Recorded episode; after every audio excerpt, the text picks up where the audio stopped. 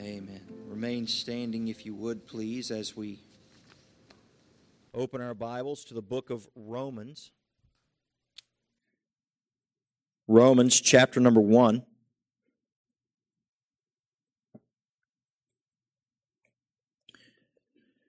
And if you are a visitor this morning, I want you to know that you have been prayed for and that our people have prayed diligently about this service.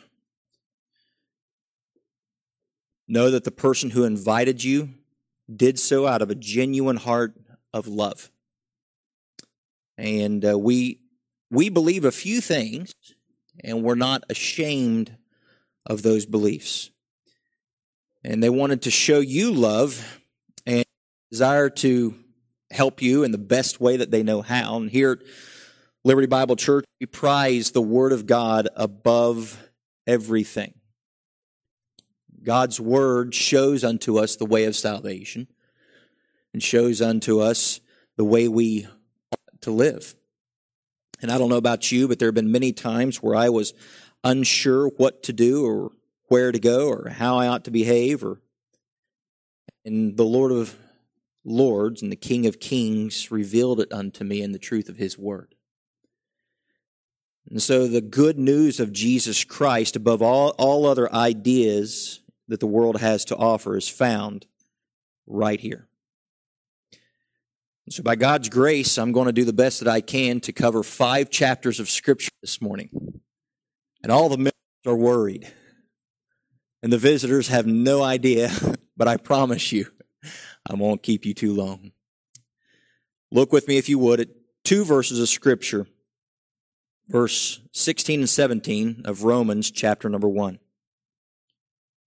the word of the Lord there says, For I am not ashamed of the gospel of Christ, for it is the power of God unto salvation to everyone that believeth, to the Jew first, and also to the Greek. For therein is the righteousness of God revealed from faith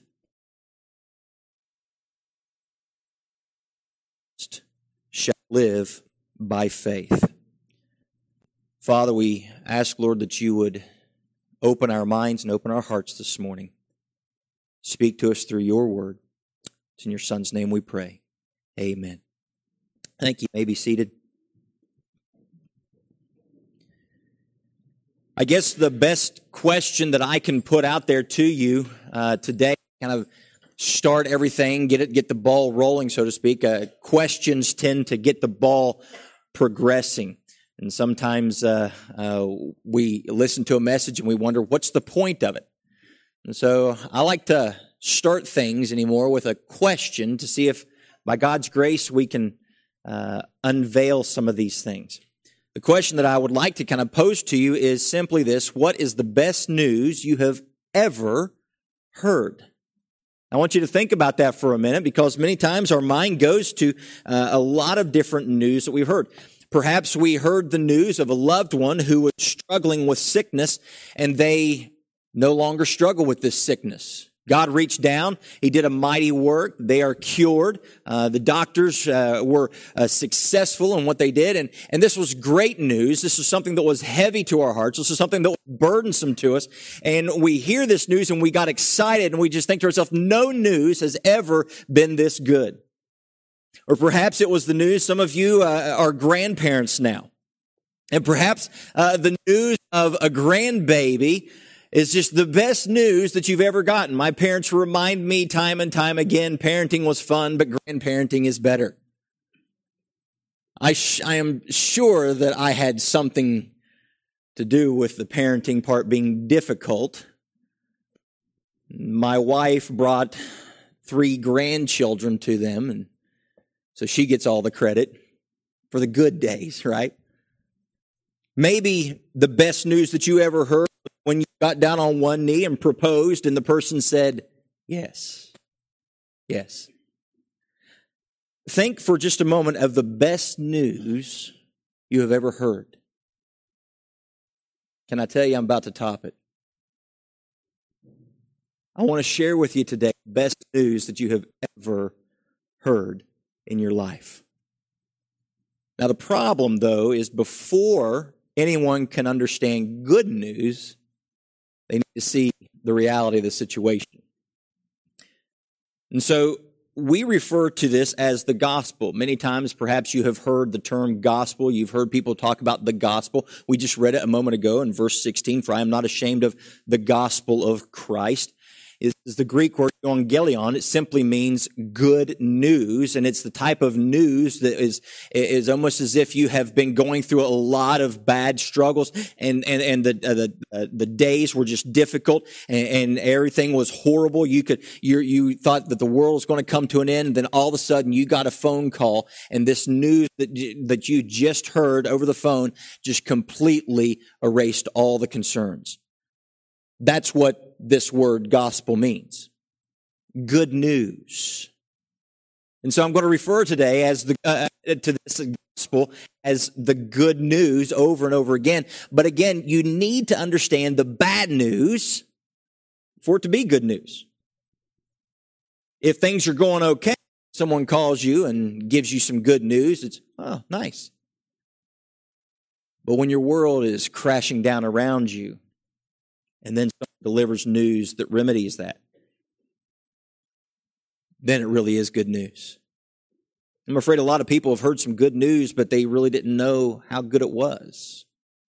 So let's take a look at a few things this morning, bouncing off of what we just read. Because here at Liberty Bible Church, I guess you could kind of make this a theme verse for us. We're not ashamed of the gospel of Christ because the gospel is the power of God unto salvation. This is what we find. It says in verse 17, for therein is the righteousness of God revealed. The good news of God, the gospel of Jesus Christ, reveals his righteousness. And so we're not ashamed of this. We, we wear it as a badge of honor. Sadly, many times we hide it though. And so I hope today a couple things. Number one, if there's any here that perhaps have never gotten this good news, I pray that today you will find not just that it's nice to hear, not that it, just that it's pleasing to the palate, but that it is truly the best news you've ever heard and that you follow through with it. The second thing that I hope is to wake us up that are born again by the Spirit of God to the truth of not being ashamed of the gospel of Christ.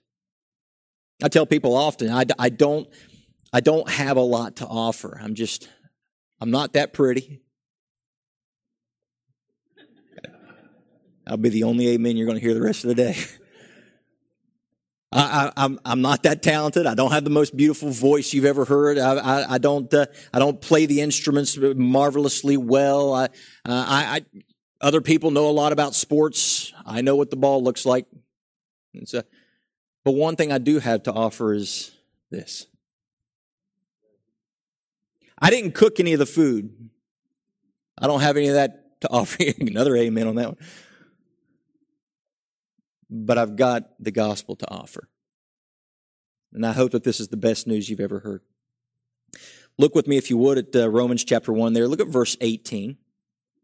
Because it gave to us in verse 16 and 17 the start but then here in verse 18, it gives us kind of the why. It says, For the wrath of God is revealed from heaven against all ungodliness and unrighteousness of men, who hold the truth in unrighteousness, because that which may be known of God is manifest in them, for God hath showed it unto them. I want you to understand a couple things before we go much further. God is righteous. Now we believe in a God, in an eternal God, one that existed long before time began. If he, if, and many people will ask the question, well, where did God come from? Listen, if God is bound by time, space, and matter, he could not have created time, space, and matter. And so we look at these things from the, uh, from the understanding that, uh, uh, that God is outside of it all and therefore perfect.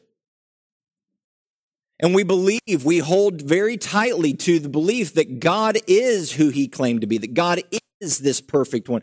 Uh, and we hold very closely to this. God is righteous and he is just. Now, here's where things come into play. Because God is righteous, and notice what it said in verse 17, for therein is the righteousness of God revealed. Verse 18, for the wrath of God is revealed from heaven against all ungodliness and unrighteousness of men who hold the truth in unrighteousness. Because God is right, because God is just, he is, he is bound by his righteousness, bound by his justice to be holding us accountable. It's kind of like the whole idea of a parent, you know. If my children step out of line and they, they do things that, they, that are wrong and I do not correct them in some way, shape, or form, am I truly showing them love? I'm afraid that that's what we've got a lot of today. We got a lot of people who are uh, trying to live as an adult who have never been corrected in their life, and we wonder why our world's in the condition it's in, right? Well, see, God is bound by his righteousness. He is just, and therefore he must punish everything that is not. Now, I want to kind of understand that a little bit more, so we're going to dig into that a little bit deeper because I'm sure there are a lot of questions that come to mind when a statement such as that is made. But note what is said in verse 19, because that which may be known of God is manifest in them, for God hath showed it to them. There's this idea of holding the truth that is seen there at the end of verse 18. Those who hold the truth in unrighteousness. That means to hold it back. Those who keep the truth from being heard. Those who keep the truth from being seen. Those who eh, put it off to the side. It kind of gives you the impression of someone who knows it's time to mow the lawn, knows that that weed eater needs to be brought out, but they just put it off another day, another day, another day, and the next thing you know, the grass is tickling the back of your kneecaps as you're walking through the yard. That's the idea that it, you know, you know you need to do this. And how many times have you, maybe some of you have a ditch line. We have a ditch line. And I hate the ditch line. I despise the ditch line. I just, you got to get down inside the ditch line and you have to weed eat this way just to get everything down. I just, I despise that ditch line. So I put it off as long as I possibly can. And then the grass is 48 inches tall and I have to go out there and then I wonder why I keep getting hung up. See, the idea that is given to us is those who suppress. I know the truth, but I don't want to face it. There's different types of suppression. Suppression by ignoring what is in plain sight. You see that in verse 19. If you continue 20, what it says in 20, for the invisible things of him from the creation of the world are clearly seen, being understood by the things that are made, even his eternal power and Godhead. So they are without excuse.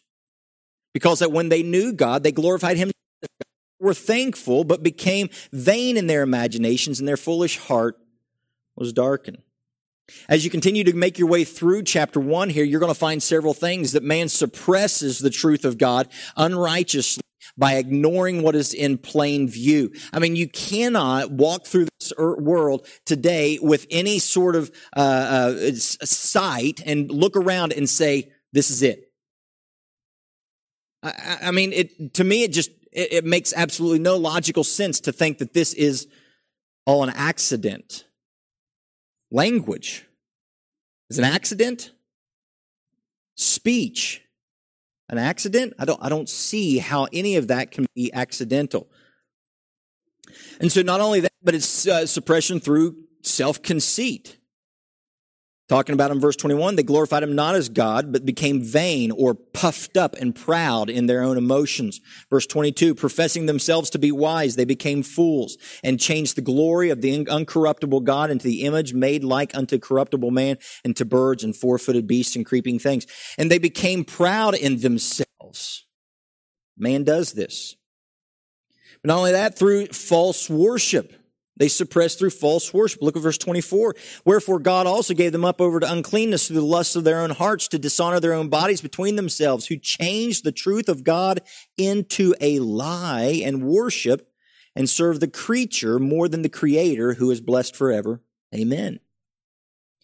And so they began to worship things that they ought not to worship. Understand something.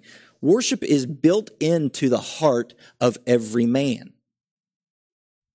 Every man, woman, child, worship is built into us. Now, what we worship may be different. And so the idea of worship uh, comes from the Anglo-Saxon uh, worthship, which the Anglo-Saxons in their marriage vows, the husband would look to the wife and he would say, you and you alone I worship. And what he was saying was, you are the only one for me. That's what that word means. And so in reference to worship, mankind has built within them a desire to give attention to something. All of us do it. Some of us, we give attention, as much attention as we can to. Not me. Can't afford all the balls. Some people give all their attention to the television. Some people give all their attention to money. Some people give all their attention.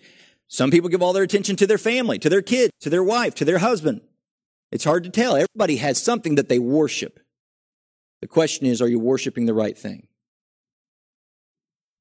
And so we come back to this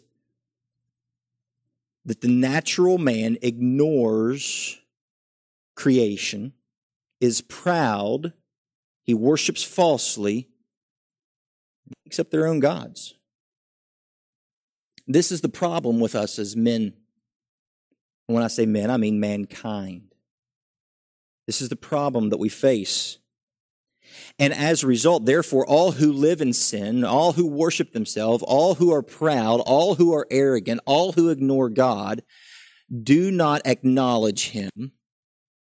They are living under the wrath of God. That's what it says eh, back here in verse number 18. It says, For the wrath of God is revealed uh, from against all ungodliness and unrighteousness of men. That's, that's, that's kind of audacious, isn't it? Now, I don't know about you, but if, if somebody, if for the first time in my life, I come to the realization there's this God and he created everything that I see. That's power. And I'm under his wrath. That should be. But here's the problem is oftentimes we stop there. We, we quit moving forward and we just kind of arrest our attention on that moment and that. So this guy's pretty vindictive. That's not what I said. Well, this guy's got a target on me. That's not what I said. And I want you to notice where the target is placed in verse 18. It says, For the wrath God, notice this, is revealed from heaven against all unrighteousness, ungodliness, and unrighteousness of men. I want you to note where the target lays. Not on you, but on your unrighteousness. Get that? It's kind of like when my one of my children maybe steps out of line and I have to punish. I have to take the take the switch away, or I have to I have to uh, uh, tell them you know ground them from TV or whatever it may be. Send them to their room. Go to your room. No dinner for you. Good. I didn't want to eat the broccoli anyway. I know. Whatever it may be. I'm not punishing the person, I'm punishing the action. And I need to be careful that I don't take it out on the individual, but I let the individual know I still love you, but I can't allow that activity to continue. And this is where we sometimes get things mixed up. But understand that just as Jesus said in John chapter 3, verses 16 through 18, he says, I didn't come to condemn the world. The world is already condemned. He says, I came to save it. This is where the good news kind of comes in a little bit, doesn't it? Look at the second thing with me, if you would. That this judgment of God is right and fair. Go to Romans chapter number 2. Look at verse number one with me, if you would, one through four. Romans chapter 2, verses 1 through 4 says, Therefore thou art inexcusable, O man, whosoever thou art that judgest, for wherein thou judgest, thou condemnest thyself, for thou that judgest dost the same things. But we are sure that the judgment of God is according to truth against them which commit such things.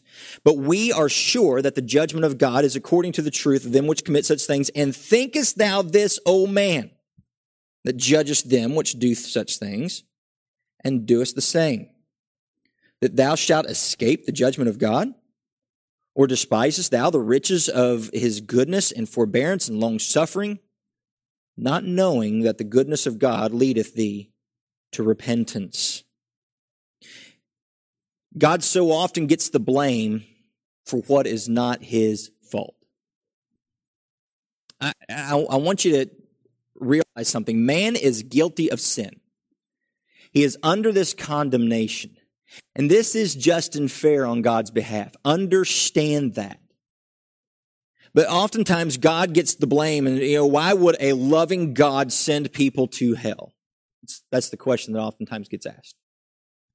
Well, I want you to understand something else. Not only is man guilty of sin, not only uh, is, is he under condemnation, and not only is this a just and fair punishment that we earn, but God will not force himself on anyone. But he does lovingly offer forgiveness. He offers grace. He offers mercy. He offers a relationship with him.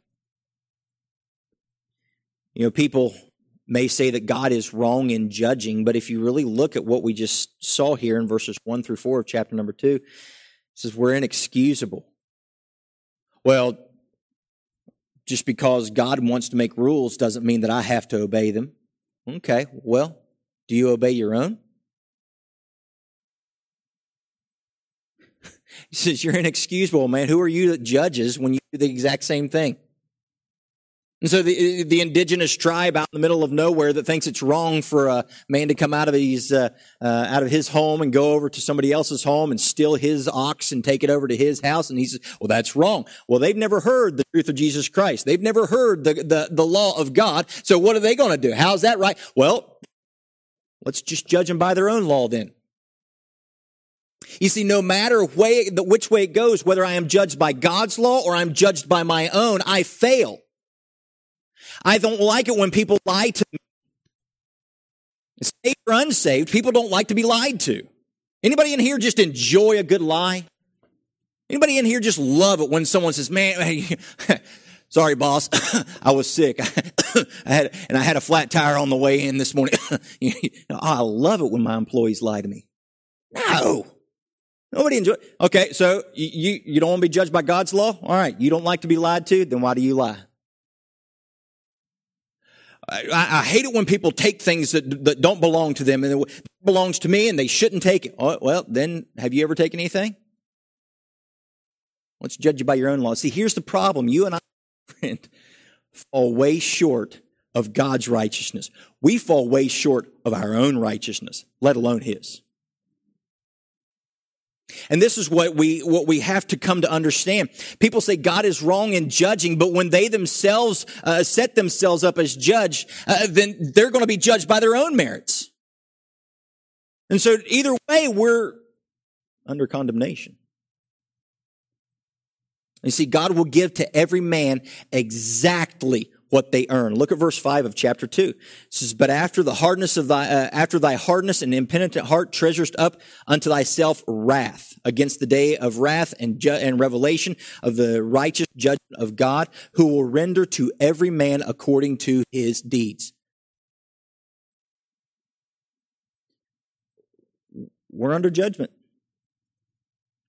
Rightfully so, by the only judge in existence who is right, fair, and true.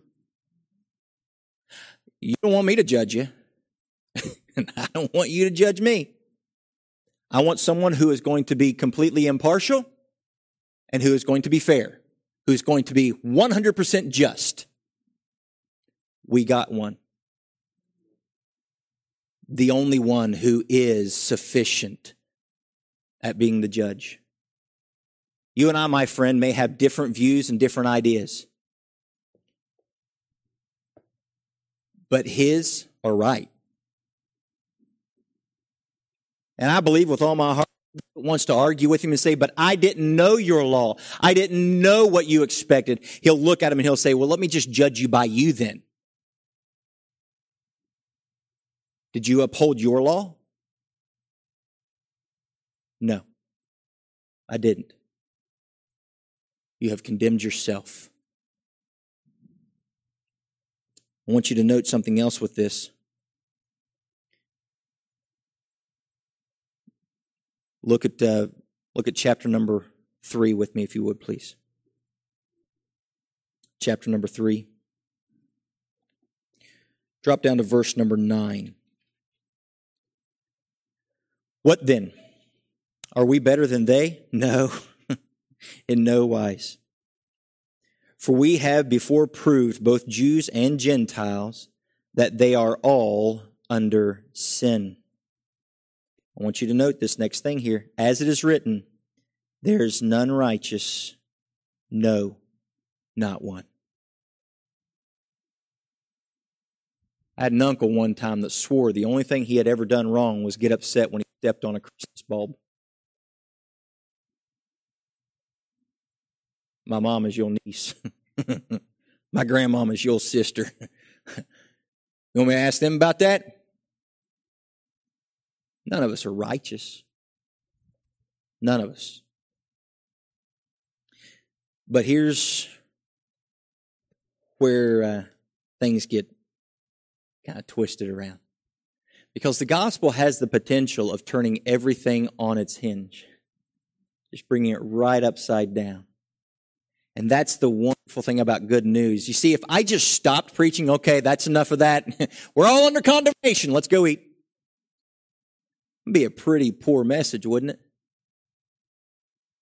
But let me let you in on the good news part of it.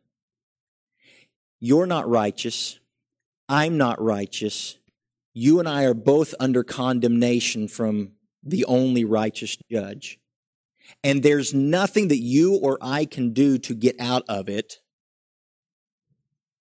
But I want you to note this.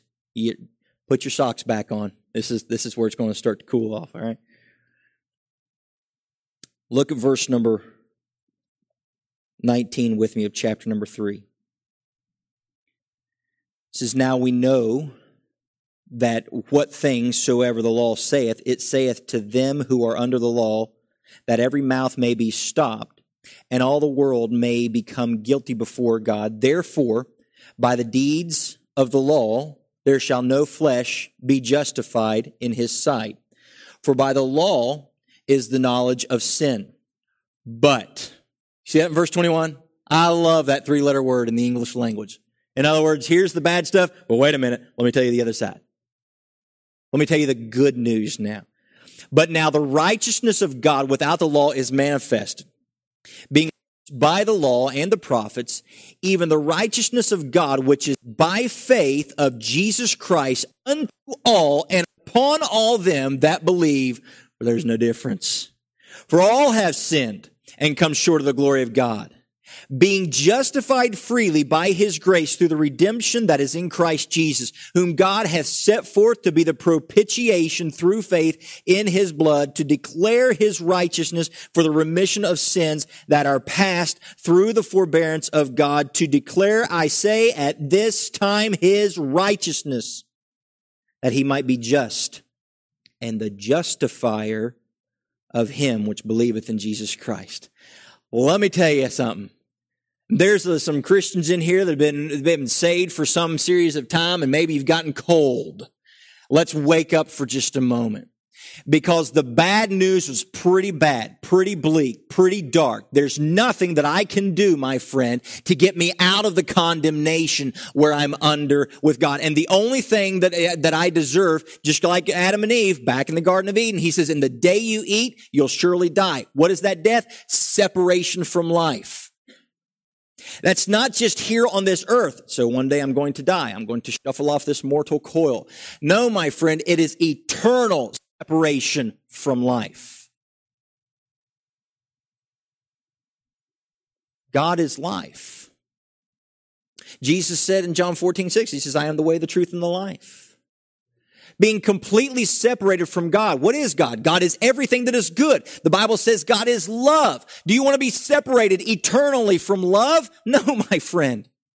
Do you want to be separated eternally from goodness, from righteousness, from everything that is gracious, everything that is holy, everything that is lovely? No. And understand what it means to be separated eternally from that. I am not able to be anywhere near the presence of God. He had to make a place just to remove people from his presence. He can't be nice to sin. He can't bless sin. He has to destroy it. And that's where we find ourselves. But the righteousness of God, of God without the law was manifest. I want you to understand God offers mercy and grace through his son, Jesus Christ. I can't face God's law. I can't face my own law. I'm in a predicament. But Jesus could. Jesus could face it. I've been found guilty. I've been condemned to pay for my sins. The penalty is death, but God's righteousness is afforded to me through Jesus Christ. Understand what's being said with this. It says in verse uh, uh, verse 22, even the righteousness of God, which is by faith of Jesus Christ unto all and upon all that believe, there is no difference. Doesn't matter who you are. Man, woman, child, red, yellow, black, and white, doesn't matter. God is gracious to all and he makes an offer. But you remember I made a statement a while ago that God does not force himself on anyone. It's an offer. And so people say, well, what kind of a loving God would send people to hell? No, my beloved, he does not send you there. You choose it. It's when we suppress the truth. Here it is, my friend. You are being delivered the truth of who God is, the truth of what he has done for you today. Are you going to suppress it or are you going to accept it? That's the choice that you are making today. And, and based on what you are presented with today, here's, here's what we need to understand. God will not one day send you away. You choose to go that way. If I choose to reject the offer of relationship with the Lord Jesus Christ, if I choose to reject the offer of salvation through his son's shed blood, if I choose to do this, God does not send me to hell. I'm choosing to go. God doesn't force himself, but he did everything to show you you don't have to. What more could anyone ask? God the Son stepped out of glory for a moment, set aside his rights and privileges as God, became a human, allowed himself to be beaten, battered, and bruised for you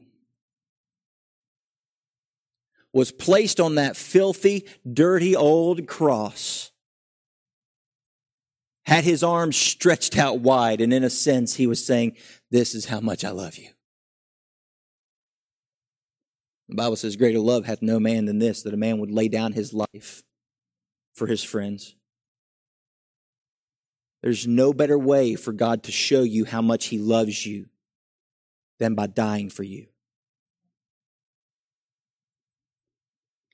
Realize this, my friend. No matter how big or how little my sin, all of it can be covered by the blood of Jesus Christ. All of it. That's what it says in verse 22 and 23. It says, there's no difference. All have sinned and come short of the glory of God. This coming short is, is like an archery term where I'm taking aim and I aim at the, at the target. And no matter how close I make it to the target, I'm off a little bit, right? And I take aim and I, even if I'm, even if I'm just in the bullseye, just in the bullseye, I still missed the dead center, didn't I? I liken it to uh, we got the Olympics here, and you got that long jump. And let's say all the long jump contestants lined up, and I lined up with them, being the athlete that I am. And I stretch, and I get ready, kind of get myself all worked up, right? And I'm sitting right next to some of these gold medalists. You're on. And I take off running with everything that I've got, and I leap. And hopefully, I land on my feet. More than likely, I'll land on my face. But I land 13 feet. I have no idea. I don't even know if that's a good number. I don't know. Then here come the Olympic athletes. Take off running and they jump 26 feet, 30 feet. I don't know. And they look at me and they go, beat you. But here's the problem. Both of us were trying to jump over the Grand Canyon.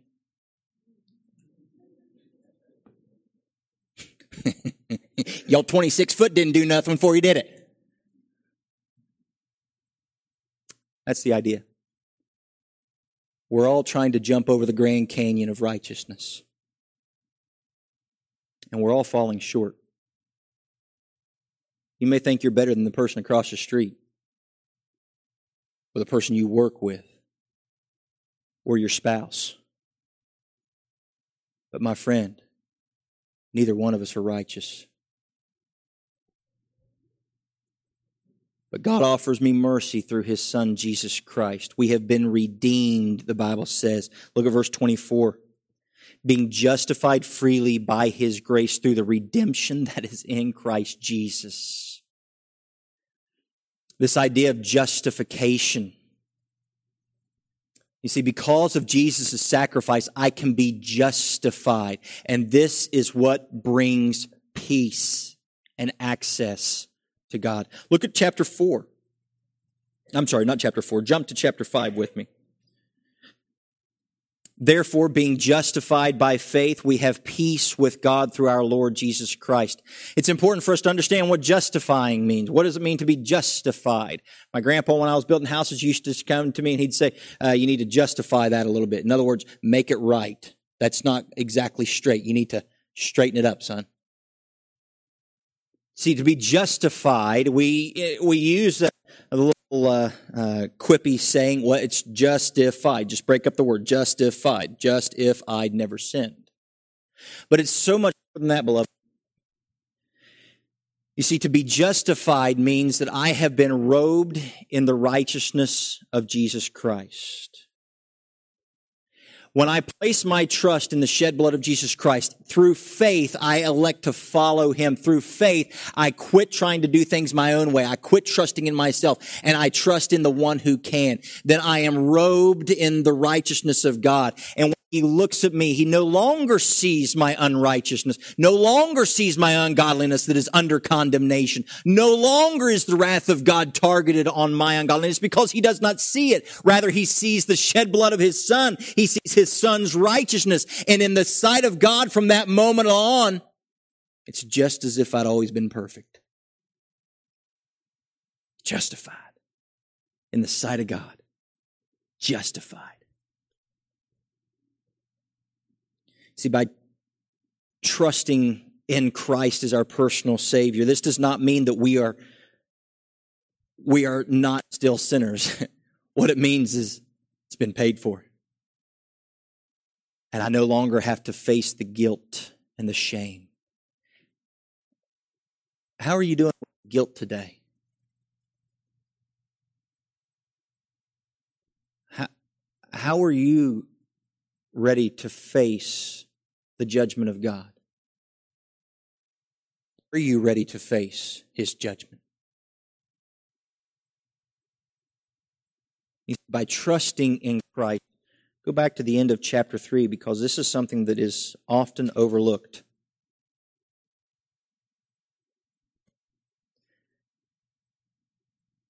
Notice what it says in verse 31. It says, Do we make void the law through faith?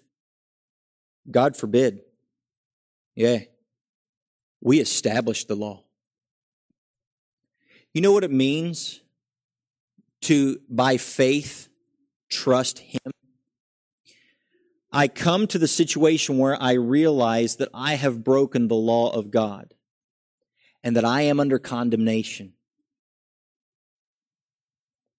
And I affirm that the law was true. A lot of people today going around saying, ha ha, free from the law. I don't have to do anything. I just say a little prayer and I go on about my happy little life. My friends, we don't nullify the law we verify the law. And I turn in repentance and faith from my old self to the one who can save me. And I say, I am going to follow you with everything from this moment on.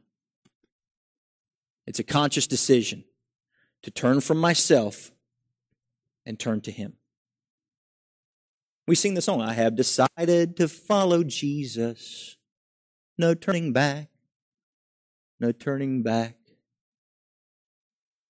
Sometimes, based on today's theology, it should be I have decided to kind of like Jesus.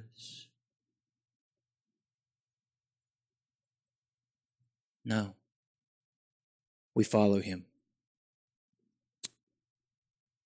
You see, because of Jesus' sacrifice, I can be justified. I want you to see in chapter 5 there again.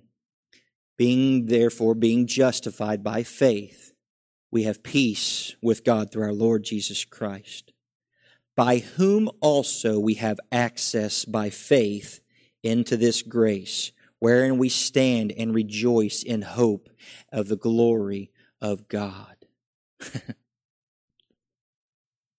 so, what are you telling me, Pastor? Well, not only am I made right but now I have access to the creator of the universe. I have peace. You know what it's like. You remember when you were a kid? Some of you have to think back longer than others. But trying. But you remember what it was like you'd done something wrong and dad was still at work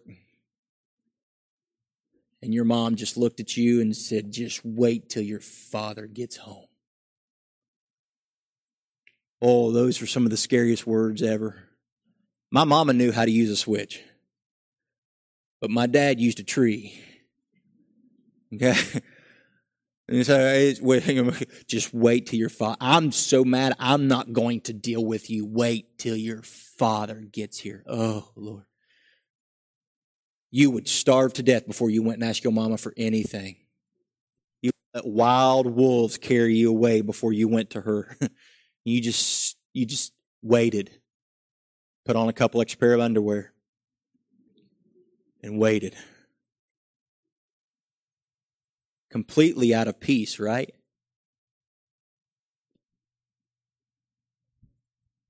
But there were those times where my dad would come home they were few, but he would come home and he would sit me down and he would have a conversation with me. And he'd say, I still love you. And I'm going to show you mercy. Oh, thank you, Lord. I thought I was a dead man. But he'd show mercy. Peace flooded. You ever been there? Maybe you deserved that ticket. Maybe you deserved to be thrown in jail or whatever it was, but the judge looked at you and said, I'm going to let you off. I know you're driving 80 miles over the speed limit, but I'm going to let you off today. Peace. You're in turmoil leading up to that. This is what the love of God affords us. Are you still living under condemnation? Or are you at peace with God today? Can you honestly say, I have peace with my Maker? If the answer is no, I want you to understand that He is standing there with His hands outstretched, and whoever will call on Him can be saved. He is offering to you his son, his righteousness. I'll take the punishment for you, he says. I'll pay the bill. I'll do it all for you. And it's been done through the shed blood of Jesus Christ. And you can have peace. Peace. So what about you today? You may be guilty of breaking your law, but can I ask you, have you broken God's law? I know I have. Have you broken God's law?